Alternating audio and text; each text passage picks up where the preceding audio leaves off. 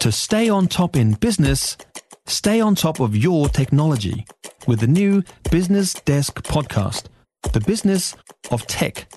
Listen on iHeartRadio or wherever you get your podcasts. MIQ did not sufficiently allow individual circumstances to be considered and prioritised when necessary. That's the High Court ruling after lobby group Grounded Kiwis challenged the system. COVID response minister Chris Hipkins says the government's now carefully considering the court's decision. Well, with us now, journalist Charlotte Bellis, who, as we know, was caught up in quite the MIQ drama when she wanted to get home from Afghanistan while pregnant. Uh, morning to you, Charlotte. Good morning. And of course, welcome home. What's your initial Thank reaction? you. What did you think when you heard that Grounded Kiwis had won? Yeah, I mean, I was overjoyed. Um, when, I was actually just yesterday wondering when when they were going to get the outcome of that. Um, yeah, wonderful to to get that, but also, I mean, what a grueling and um, unfortunate journey we had to go down to get to this point, to get some.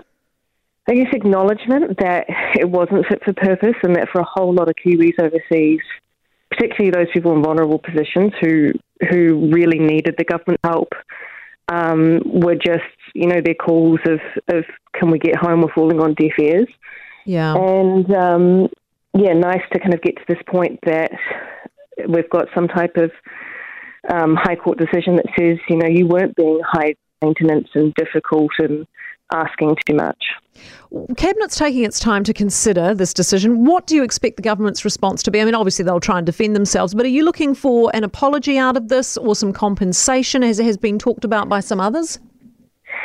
Yeah, I thought um, long and hard about this too because even a couple of weeks ago when it came out that that had um, high level advice from their you know top health advisors that it wasn't working end of last year and you know it came out then do you want an apology or compensation or what I think for a lot of people they just you know, the the status quo from the government has been to be defensive to say you know we, MIQ worked and, you know, it was a difficult time.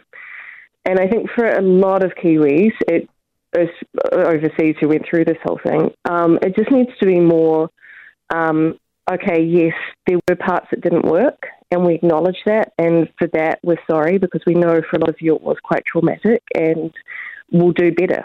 And would that- would that be enough for you? Time, I mean, I'm just happy to be home. I'm giving birth in two weeks now, so for me, you know, I've I've had success. I'm home and, and safe.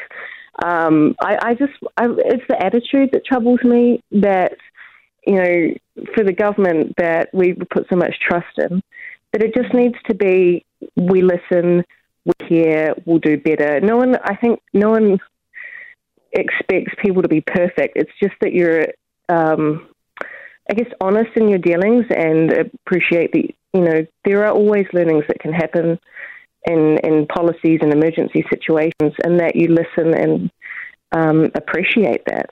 And I think that will go a long way for a lot of people. W- Are you, were you going to continue pursuing or pursue any further legal action around that privacy breach, by the way?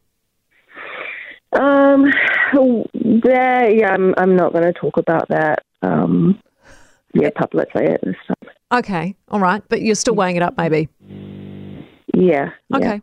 All right, that's interesting. Uh, well, hey, Charlotte, all the very best with the birth. I hope it goes really well for you, and um, you. and glad that you got home safely. Thanks for being with us. Uh, Thank you for having me. Charlotte Bellis, uh, Kiwi journalist, caught up in MIQ. Looks like there could be a um, an addendum, a PS, a little add-on note there coming in terms of some more legal action. That'll be one to watch, won't it?